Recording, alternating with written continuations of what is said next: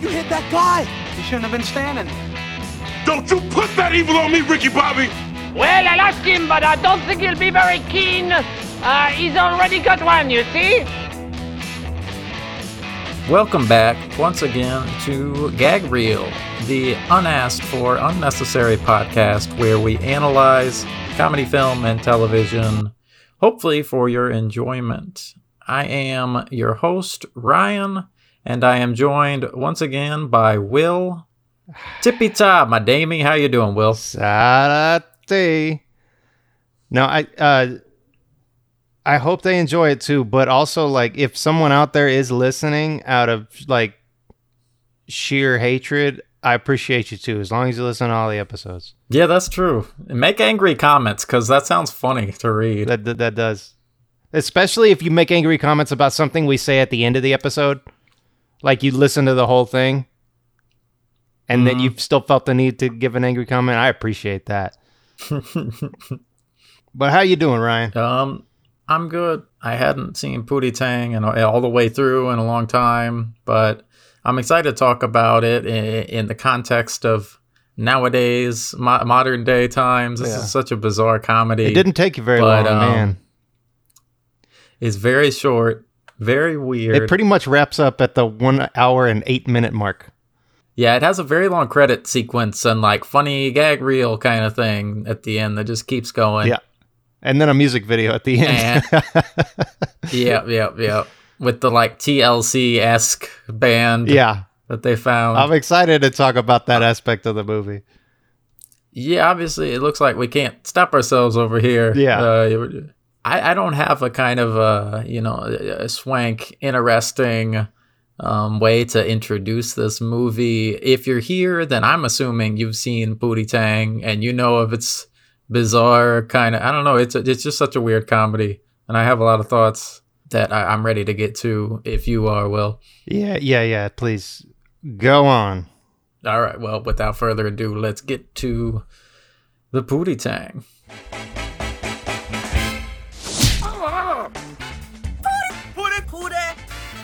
This summer, meet a superhero like no other.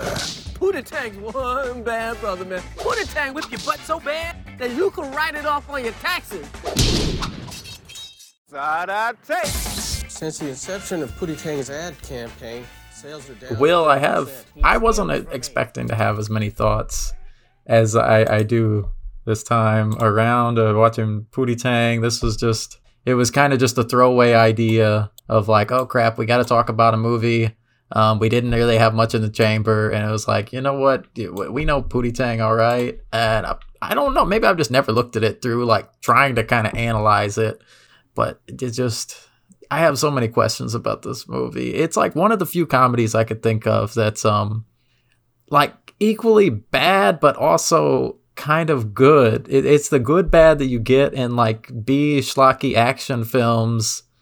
It's that same kind of feeling I get of like I'm enjoying this, but probably on an unintentional and intentional level from the creators. Oh yeah. But um, I'm excited uh, to hear your your thoughts on this That's- Pootie Tang viewing. Well, Yeah, that, that's that's kind of the weird part is like when it's bad, it's like a cringy kind of why am I enjoying this? This is awful. Kind of funny. And then but then there's moments of truly solid comedy. And it's just baffling when it when they uh, go back and forth like that. I kind of uh I'm kind of at a at a at a at a loss on this movie. I but I just it's it's it's like an unintentional form of anti-comedy in a way that even Tim and Eric could never have been able to come up with you know off of their heads. It, it it's it's just this film uh, th- these elements of filmmaking incoherence that can meld together to create this bizarre mess of a movie that somehow the mess itself makes it funnier. Oh yeah, it's like it, it, it's it's obvious that the people compiling all of this footage to turn it into a movie had no idea who the target audience for their movie actually was. Yeah, I'm actually I'm surprised with how coherent of a kind of style it aimed for at least. Even though like the jokes like the way they sell the jokes are really all over the place. But they really landed and uh it, at least it's clear what they were going for in this kind of blaxploitation spoof through the editing. Yeah. I think that that in a lot of times killed a lot of the comedy, but I'm just surprised with kind of how cohesive they put all of this nonsense together in a weird. I don't know because a Yeah. lot of the shots are awkward. Like, I think we should just kind of dive into really quick. Um, you know, usually we would put this at the end of the show in the like, how is it aged kind of thing, and we'll probably do a separate how is it aged. But I want to address head on first thing um, that Louis C.K. wa- was the writer director of this, even Yeah. though the the film was kind of taken from his hands Yeah. Uh, eventually by the studio. But yeah, we have to acknowledge that uh, Louis C.K. kind of a gross man. We have learned. Yeah, it's kind of a Uh, difficult subject to brose. I definitely don't want to like I don't want any of the praising of this film to come off as callous to any people that were victimized by the guy. But I mean, Exactly, luckily he disowns the film and had very little to do with the final cut. Um, so there's definitely that. Yeah, I, I mainly bring it up because uh, I, I think it the story of, of him and this movie being like stripped from him shows like how much of an identity crisis this film has. Exactly. And, and you know, like there's also the fact that you know, like there, there, there's stuff I want to talk about, and there's aspects of this movie that I really enjoy. I want to, I'm, I'm, I'm here to talk about this movie. I want to talk about this movie, and to not do so because of one asshole behind the scenes, regardless of how instrumental he may have been, really detracts from the dozens of other people that did no, n- like nothing wrong and worked their asses off on making this movie. And I think like uh, if this would have just if I feel like if there would have been different players here, this movie wouldn't have been it, it wouldn't have worked. If if Lance Crouther wouldn't have been Pootie Tang, I don't know who could have been. Uh uh He, he it seems like he genuinely believes this nonsense that he's saying. Yeah.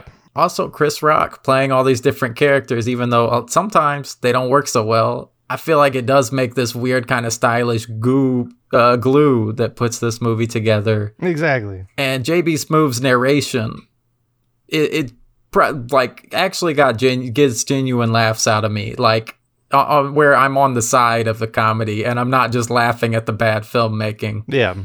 Like there are moments where I feel like it's a little heavy-handed, but then at the same time, like there are other moments where the heavy-handedness makes it even funnier. Yeah, like uh, like him remembering that Pootie's Yeah. in the farm, or just that very drawn out gag of him talking about how excited he is Yeah. to go to the farm, and then immediately changing his mind. Like it was a predictable joke, but JB Smoove sold it. He, he he sells all of us, even though like he doesn't have a lot of like straight out like uh, besides the narration, because I feel like they just kind of because the I'll go into it in a little while, but it, I mean the narration was an ad hoc narration, like it was it was put together like in the editing bay. They needed some way to compile the movie, so they had him come in and do narration, similar to a Harrison Ford Blade Runner situation. Except it actually made the movie better. Yeah, and I feel like he just improved his way through the footage. It's just like just the way cuz like there was one joke that he repeated in an episode of Curb Your Enthusiasm. I feel like there's no way that somebody wrote that for him and then he took it. Like that's just a, an improvisation from uh, JB Smoove that he just it just pops into his head from time to time.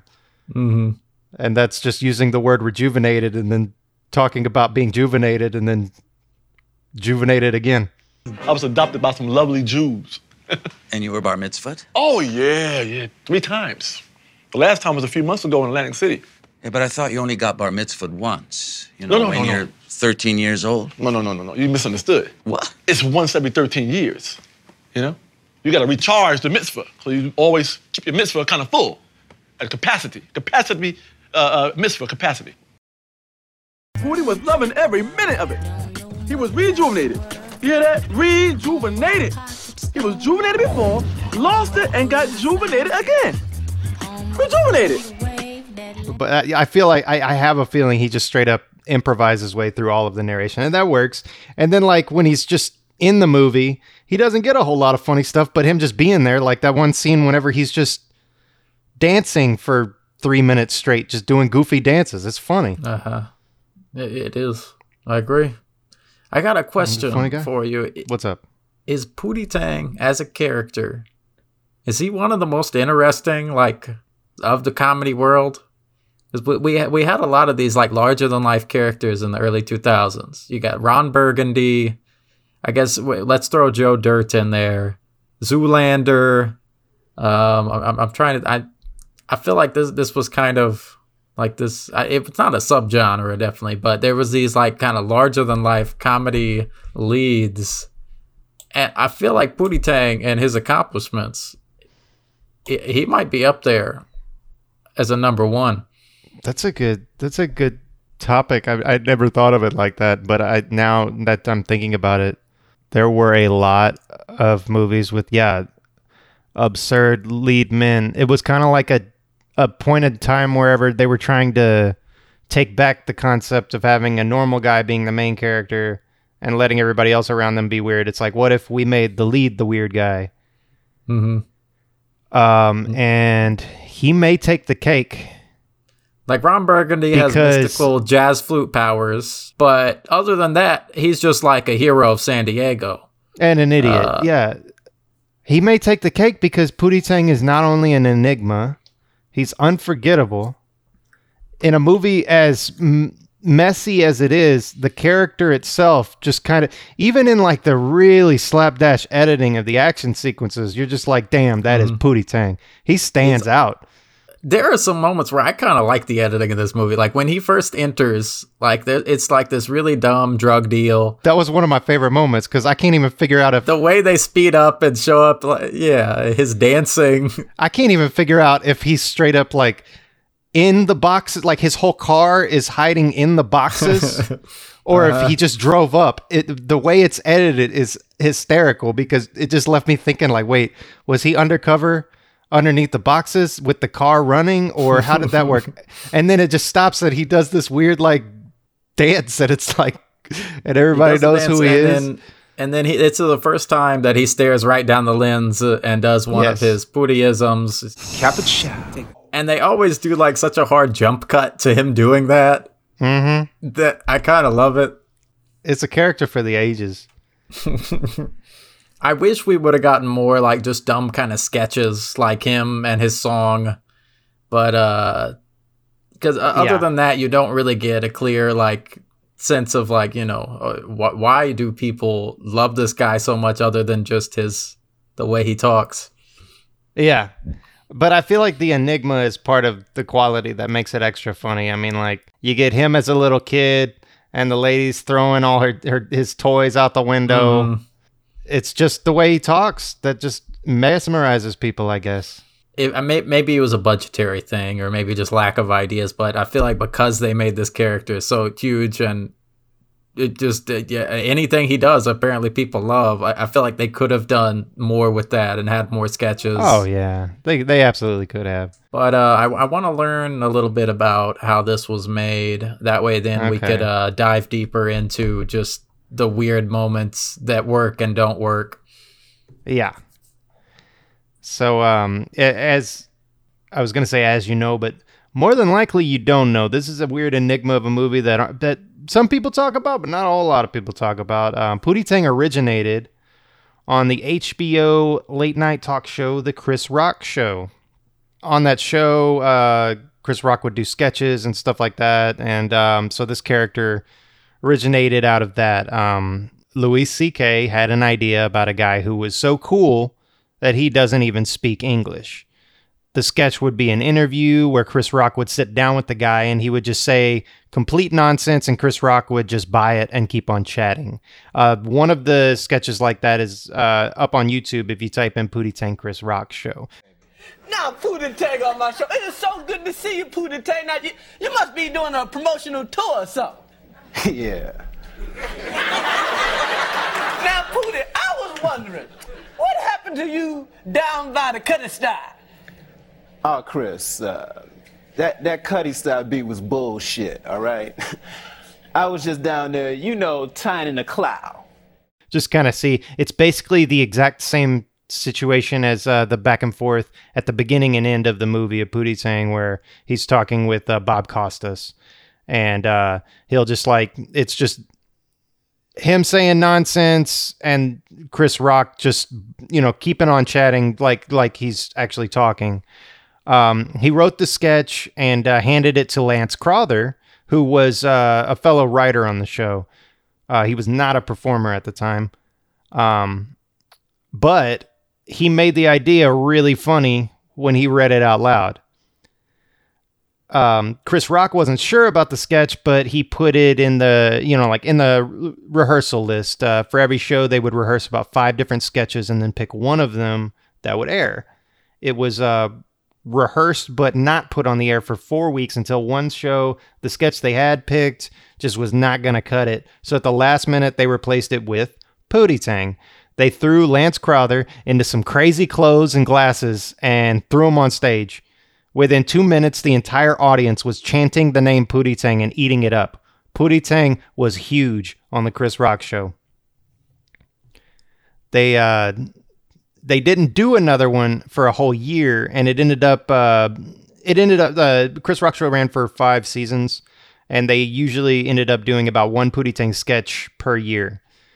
And um, in the very first uh, interview that Chris Rock did with him, uh, he was promoting his movie "Sign Your Pity on the Runny Kind," and so it became like this running joke amongst themselves, like uh, someday they would actually make a movie about Pootie Tang. And uh, at one point, they did one sketch where it was an E True Hollywood Story parody, where they went through like the whole story of Pootie Tang.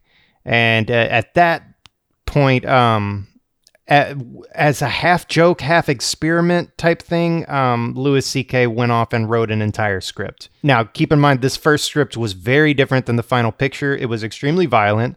Pootie had guns, and everyone was fighting all the time. Uh, raw and nasty is what it was referred to as. Um, so he wrote it, showed it to Chris Rock, who read it and said, That's crazy. And then they subsequently forgot about it. Um, a few years later, after the Chris Rock show ended, he was helping Chris Rock with the film Down to Earth at Paramount when the producers asked if he had anything kicking around. He handed them the script to Pootie Tang and they said, let's do it. Initially, it was going to be produced by their independent division, Paramount Classics, with a budget of $2 million. And uh, they were given a decent amount of creative freedom and everything was going well. But as it was being developed, Paramount started to become interested in the film as like, wow, this could be a moneymaker. So they took it from Paramount Classics and moved it to their primary division and took it as a straight up Paramount tentpole, upping the budget along the way to four million. And uh, them upping the, the budget to four million subjected the film to way more scrutiny, and they demanded that the movie be rewritten to a PG thirteen package uh, because they wanted it to be the Black Austin Powers. This turned the character of Pootie into the one we see on screen, a champion for kids who fights with a magic belt as opposed to guns. Uh, Louis C.K. did not find that a problem. He was kind of excited about making it more family friendly because, yeah, this could be entirely different uh, and this could be an interesting challenge. And everything did seem to be going well until the film was finished and uh, turned into the studio for editing. Suddenly, the film that was handed to them and the film that they wanted were two very different movies. Like I said, they were looking for an Austin Powers, but for black people. Uh, what they got was messier, and according to CK, had a little more grit as opposed to the brightly lit, easy, punchy comedy that they wanted. At first, they felt there was no way to fix the movie, so they intended to shelve it and pretend it never happened. It was only four million, so it would they just uh, write it off as a loss and move on. But Chris Rock stepped in and said, "Let me try." He got other people involved, helped them find an editor, brought JB Smoove back in to do narration, and ultimately did everything it took to make the studio happy enough with the movie to release it. Then they went ahead and yeah, mar- marketed it and stuff like that. The film that came out and the film that Louis C.K. made are two entirely different entities. He wanted a movie that was weird for the sake of being weird without a narrator pointing out how weird it was along the way, where Pootie can cry over a stalk of corn not growing and it would be a dramatic moment rather than a moment where JB Smoove makes light of how weird it is that Pootie is crying over the corn. He wanted it to be a real movie that just happens to be absurd. But what we ended up getting, as as we were talking about, is an insane patchwork film that is so obvious in its obliviousness as to who the audience is and what the film is. And I and I, I think that's really what makes the movie, for me at least, I, I- I Yeah, like the I broken aspect of the movie. Been a kind of you know a C tier comedy if uh, yeah, if it would have just been the original cut. I mean, that's just me judging from the Yeah. footage that I see. Like, I, I do see some of those jokes might have landed better if it wasn't so obvious. But sometimes a lot of times, I think the JB Smoove makes those jokes a lot better. there are moments I can see like if I look at the cinematography and look past like the way it's edited, I can see some sort of bizarre avant-garde movie mm-hmm. where it's it's framed in a more like slow, methodical fashion and like things are just weird. But at the same time, like I, I don't know, uh, I, I kind of like the fact that one of the jokes is that is it is in fact a movie. Yeah. You know, like this got made. Yeah, I kind of I, I think it's more interesting. It stands out more because of how just kind of how much of a mess it is. makes it more interesting as a whole. I think it's more fun to watch that way. You talked about the the frame story a little bit and how that came from a sketch. Um, Yes. the frame story is something that always kind of breaks my brain because you know about towards the end there's a scene that I mean I know it's a comedy film. They're just doing it to surprise me as the audience and it be funny as a surprise. But if you think about it from a structural standpoint, it boggles my brain because Biggie Shorty is there in the studio with the host of this show, and it's like they're watching the Sign Your Pity on the Runny Kind in real time. But rea- I don't know. It just if you think try and but but if he's having an interview with Pootie Tang and they're just watching a really long clip, then like how how is it that he's fit into the movie? It's or is this jumping back and now you know he's getting some water and Biggie Shorty is there? I I don't know. It's baffling. Or is this supposed to be a documentary? And this was a moment where he was interviewing Biggie Shorty about I don't know, but I like it. I like I, I honestly I, I I enjoy that moment because he's just he it's I, I don't know I'm on Biggie Shorty's side in the funniest way. It's just like what why is why is he so angry about Pootie Tang? It's like okay, but speaking of that, um, I did not laugh harder about the whole concept of the character of Biggie Shorty than I did this time.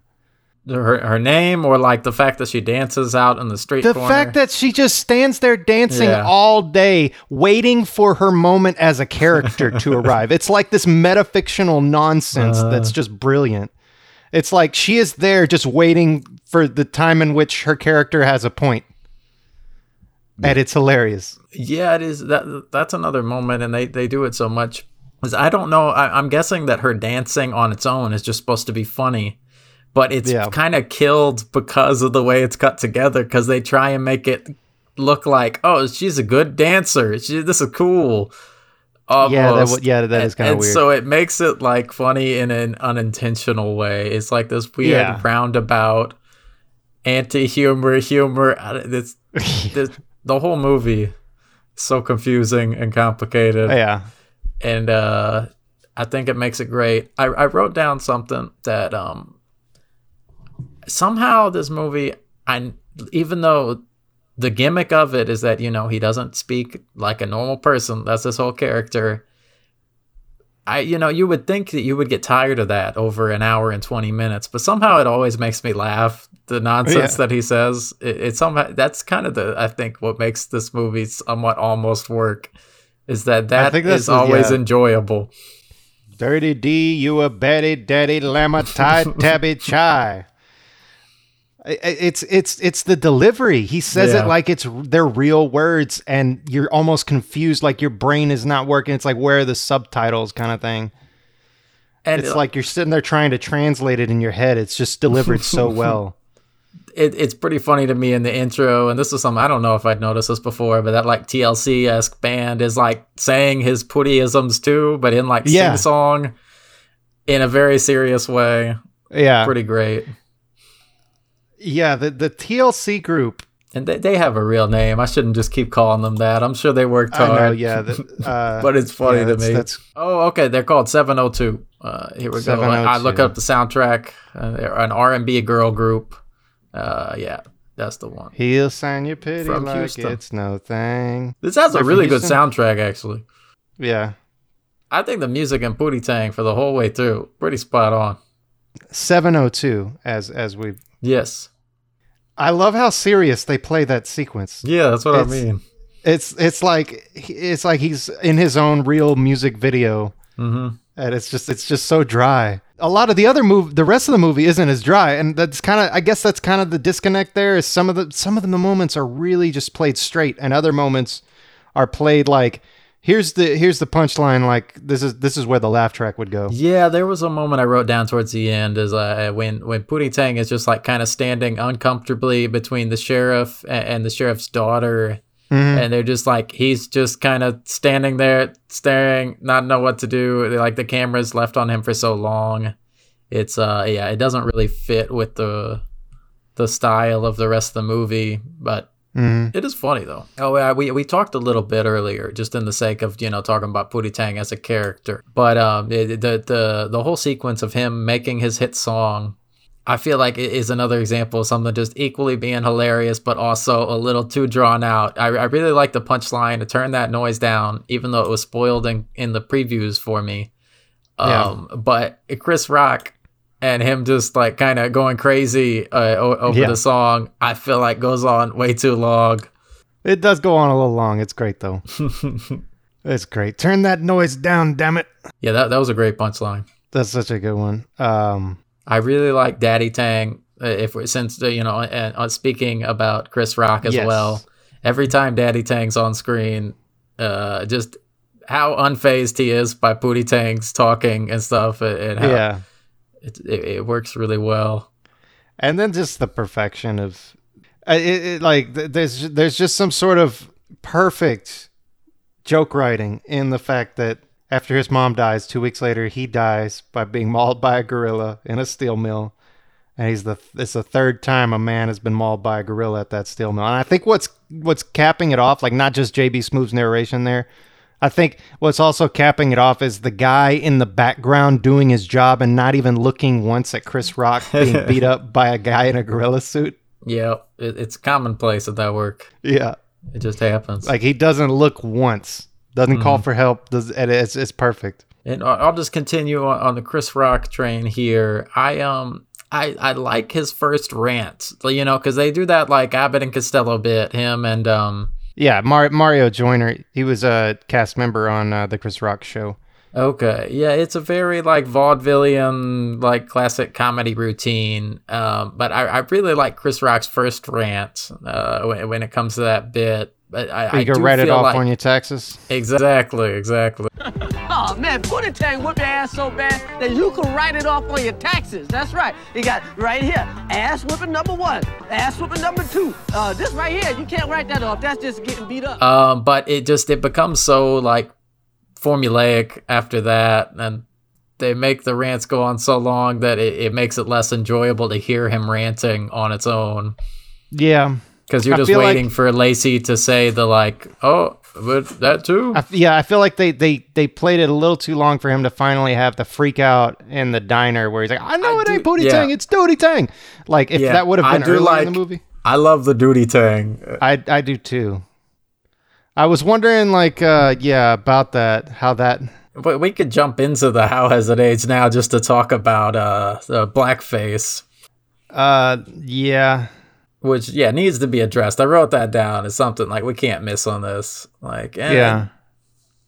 kind of it definitely makes this movie see, seem weird watching it now with David Cross doing that because it, it's also like kind of un just unannounced like no one points it out or anything which i guess they were going for is that's the joke you know like it's obviously Yeah. wrong but i feel like Yeah. that's something that that chip has kind of passed in the night for doing that now Yeah, like I feel like it could like it almost could have worked if it was actually brought up as some sort of aspect of what was done to people back in the 30s of taking an icon and turning it into a minstrel gag, just like taking away a person's voice and instead using it as propaganda. mm-hmm. That's something that had been done in history.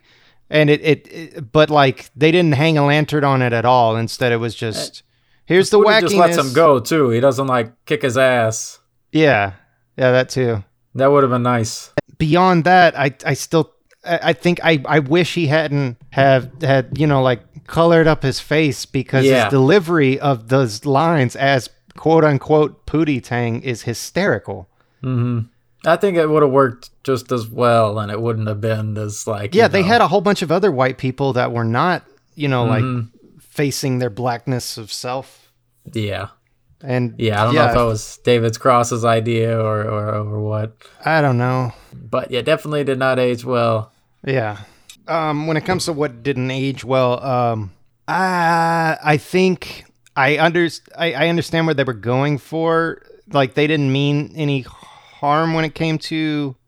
I just feel like there was very little, if any, female representation in the movie. I feel like they were trying to be like, oh yeah, respect women, but at the same time, they didn't really give a whole lot of them a very strong voice, Yeah, and so yeah, it ended up making it more of a comedy for dudes. Yeah, I mean, Wanda Sykes as Biggie Shorty was a great character, but I, I wish there was more to her other than just like being very enamored by Pootie Tang and Yeah. kind of being sassy.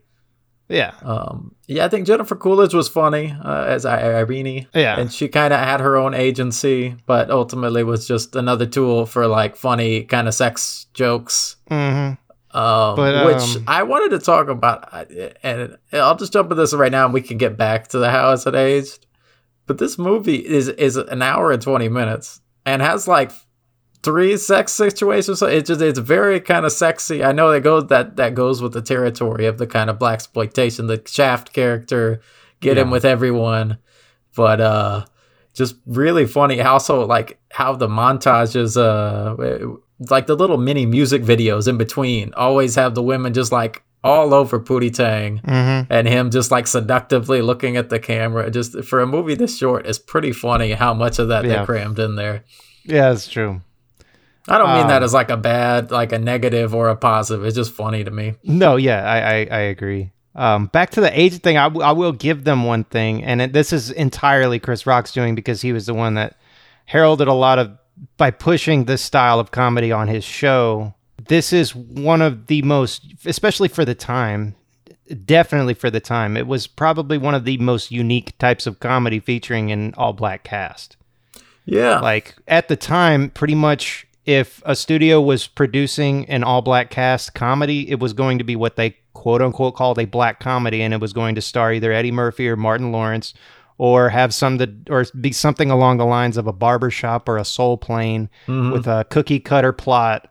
And just like it was written, obviously, like, oh yeah, this is this is written for the black people, and it, it and it ended up, you know, like this one is one of the most unique you know types of like uh, unique comedies out there in that Yeah. sense like with a cast li- as as diverse as it is Yeah, I'll agree with that. And like the cast themselves have aged really well. All these people went on to do really great things in comedy. Uh, This was, I mean, Chris Rock was already a household name at this point, but um, yeah he was he was huge at the time but yeah i mean But like, JB Smoove was not really, and uh, D- Dave Attell was really young when this uh, came out. yeah so was Jon Glaser. Did you notice him in the dj booth? Yeah, I did. yeah. Andy richter? hmm didn't have a single line. And I, I'm not sure if Wanda Sykes had had a lot of work before this. she was I a mean, cast member on his show. That was pretty much it and she had she had done stand up Also, Kristen Bell at the in one of the very long ending kind of yep. uh, sequences. That was something I had missed last time. but yeah i mean then you had like a little yeah cameo of todd barry. Hmm and then there was and then some of the other people like JD Williams um, played Froggy. He had a had a really big role on The Wire. And uh, Reggie Cathy as Dirty D also big uh, you know like actor on The Wire as well as like he's got a huge filmography nowadays he's been on everything I mean of course we already talked about him we got you got David Cross in there he was already pretty big but I think this was right around the time no two years before Arrested Development hit. hmm Yeah. And apparently, Lance But yeah. Has con- you know continued his career as a writer and not as much Yeah. as a performer. But hopefully, one day he'll get to reprise Booty World. Pootie two. Booty Pootie two tang. Pootie tootie. Tootie tang. That's It- what I want to see. It could just Tootie be Tang. Duty Tang. Duty tang. Yeah, and it could be spelled D E U X Uh huh. D I E. Duty tang. He wrote for SNL for a year, huh? What is that? In 2014. Oh, there was a, a moment that uh, I, I, thought was uh, was genuinely pretty funny is like you know when when the tide has turned for Pootie Tang and they're showing on TV all the bad stuff happening because of you know Lecter Corp owning his name and then they just show the guy like ranting about him completely in Spanish with no subtitles. Yeah. I thought that was pretty Yeah. funny. I I I, uh, I liked that one, and I I liked the uh, I liked the delivery of the um the Islander lady because she just she I don't know she was talking about him like I don't know she just pulled it off. She sounded like a, somebody off the street talking about booty Tang. It was great. This movie had low enough budget. I wonder if they straight up just asked people in the street, "Hey, can you say this?" Well, I was um I was watching some clips. I couldn't actually find the show. I really wanted to watch actual episodes of the Chris Rock show, but I found clips. And one of, and he did do a lot of street interviews on his Mhm. show. Like there was one where he tried uh this was pretty funny at the time. Um I guess it was 97, 98. He was uh walking around like local like uh like middle class white neighborhoods trying to get people to sign a petition to change their street name to Tupac Shakur Boulevard Uh, their reactions were hysterical, especially as angry as they sounded. By the end of the the interviews, they ended up signing the petition. but anyways, like, and so th- there is a history of of them knowing how to interact with people on the street and just getting the right information out of them. And so, like, I, I imagine they were they probably did just guerrilla tactics, just go up on the street. The the the camera, uh, the camera work looks entirely different for those sequences. yeah, like, it's just a cheap handheld camera. Exactly. And so like it doesn't look like their film camera with a filter. hmm But uh I, I can't think of too many yeah. other big moments that I need to talk about because yeah, I, I, it's a short movie. There's only a handful of bits that I feel like really work, but as a whole, it's a bizarre, interesting movie. Um, what do you think of the origin story? You know, like the fact that he's a baby. As a baby, he could never talk right. I thought that what I got from that is just you know he he just yeah this is just him. He is born like this. Uh, they, they said the scientists and doctors looked at him and were baffled. I was I was curious as to, I, at first I was wondering if that was like created in the post editing situation, but then there's sequences of him as a kid, so I I don't I'm I'm I'm genuinely I think it's a funny curious as to what was made in the edit and what wasn't, but at the Uh-huh. same time. I think it's a funny, dumb line to be like scientists looking at this kid just because he talks Yeah. weird. I just I just love that newspaper where Mhm. it says with its just little baby and it says Sepatown. Sepatown. I also love the line at the at the start where he's like, he was born in a small town outside of Gary, Indiana, called Chicago. Yeah. The concept of Dirty D being very dirty, it reminds me of something from either a really late Mel Brooks movie or a really early Zucker Abrahams movie. It's really dumb, but yeah, in that kind of un- unashamedly dumb way. yeah.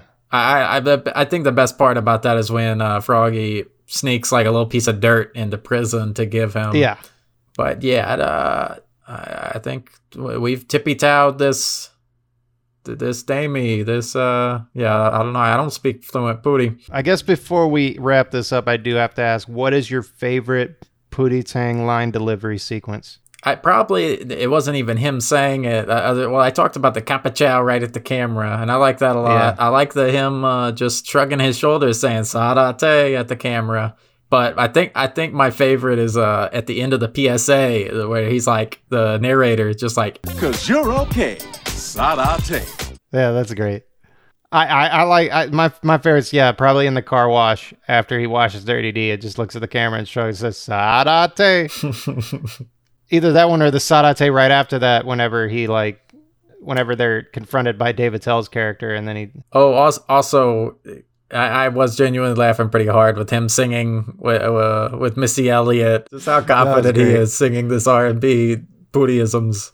It's it's it's a it's a crazy crazy movie. I completely understand audience members listening to us right now if you do not like this movie, but I also am completely there with you if you love it to death. I don't think it's possible to watch the whole thing without smiling once to him saying one of these nonsense phrases. Yeah. Like I understand it's a bad movie. We could all admit that. But Mhm.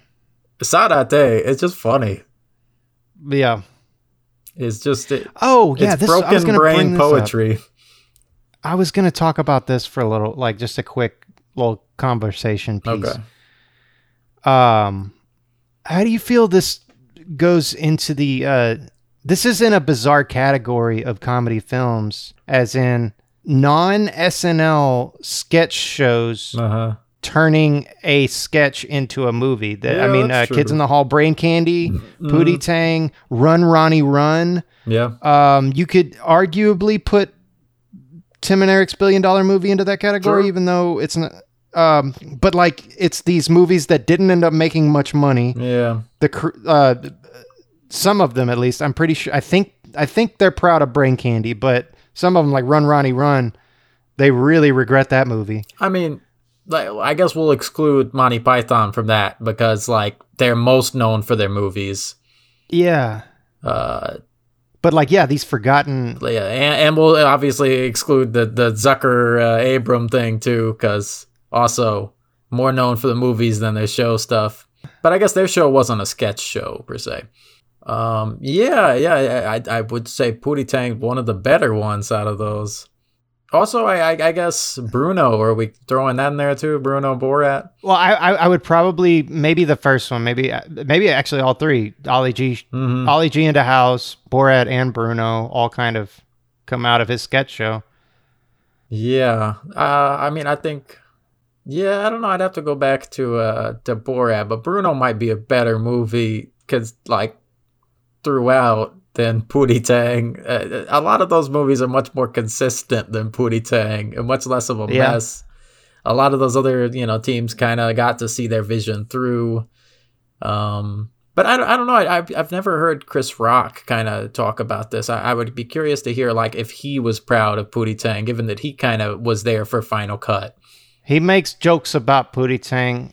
I know that he talked about it in an interview recently for his new Saw reboot movie Spiral. Yeah. that he was doing dramatic work in one scene and then like completely ruined it with by quoting Pootie Tang at the end of it. and then he said a couple years ago or last year actually because it was obviously a quarantine interview um, at on the Jimmy Fallon show.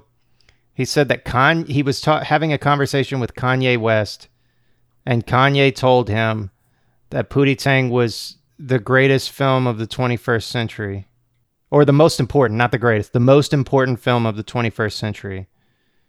And Chris Rock did not know what to say. I feel like him. from a strong man. Yeah, I feel like him and Wanda Sykes are kind of like on the both both the same page. They're like they'll laugh about Pootie Tang, but they they don't they don't like talk about Pootie Yeah. Tang. Wanda Sykes just picks on Conan O'Brien for bringing up Pootie Tang every time she uh, she talks to him, and and Conan O'Brien will always defend Pootie Tang because he thinks it has the greatest film title in It does. filmmaking history. it really does. I completely Mil- agree with that. millions of dollars went to a movie called Pootie Tang. But uh, I think so we'll, we'll leave it there. Um, listeners, we, we two weeks from now we will be back, and we will be talking about the much loved. Uh, I, I guess not really talking about the whole franchise, but mainly focusing on the first movie of the franchise, uh, Meet the Parents, the Ben Stiller. It's a very, very popular film that made a lot of money, and we're about to break down like what's the deal with that movie. Yeah, a I- lot of comedy, comedy people. It's kind of a shrug off movie, but to the rest of the world, this is the greatest thing that happened since sliced bread. I think it's a You really know? funny movie. I just don't understand what about it got so many people into the theater. But uh, we- we're going to talk about it and find out, pull up some Yeah. data and, and see what we dig up. I'm kind of on the eh. There's a, there's some moments. Uh, aspect. I'll t- I'm looking forward to talking about it. Is all Yeah, I'm going to say. maybe I remember it more being better than it really is. We'll find out. I, I like Ben Stiller. I like Owen Wilson. They're funny people. Yeah. There were moments as a as a youngster when I watched the movie that genuinely frustrated me, and so I'm looking forward to seeing it again in in, in old man eyes and seeing if they uh if they still if it still frustrates me or if suddenly I'm just like I like this now because I'm old. So we have that coming down. Uh, if you want to reach out to us, go uh, send an email to gagreelpod at gmail.com or go to the website, uh, gagreelpod.com.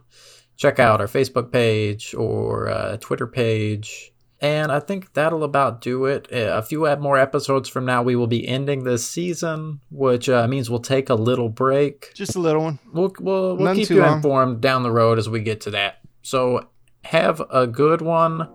Sadate. Step It's over now.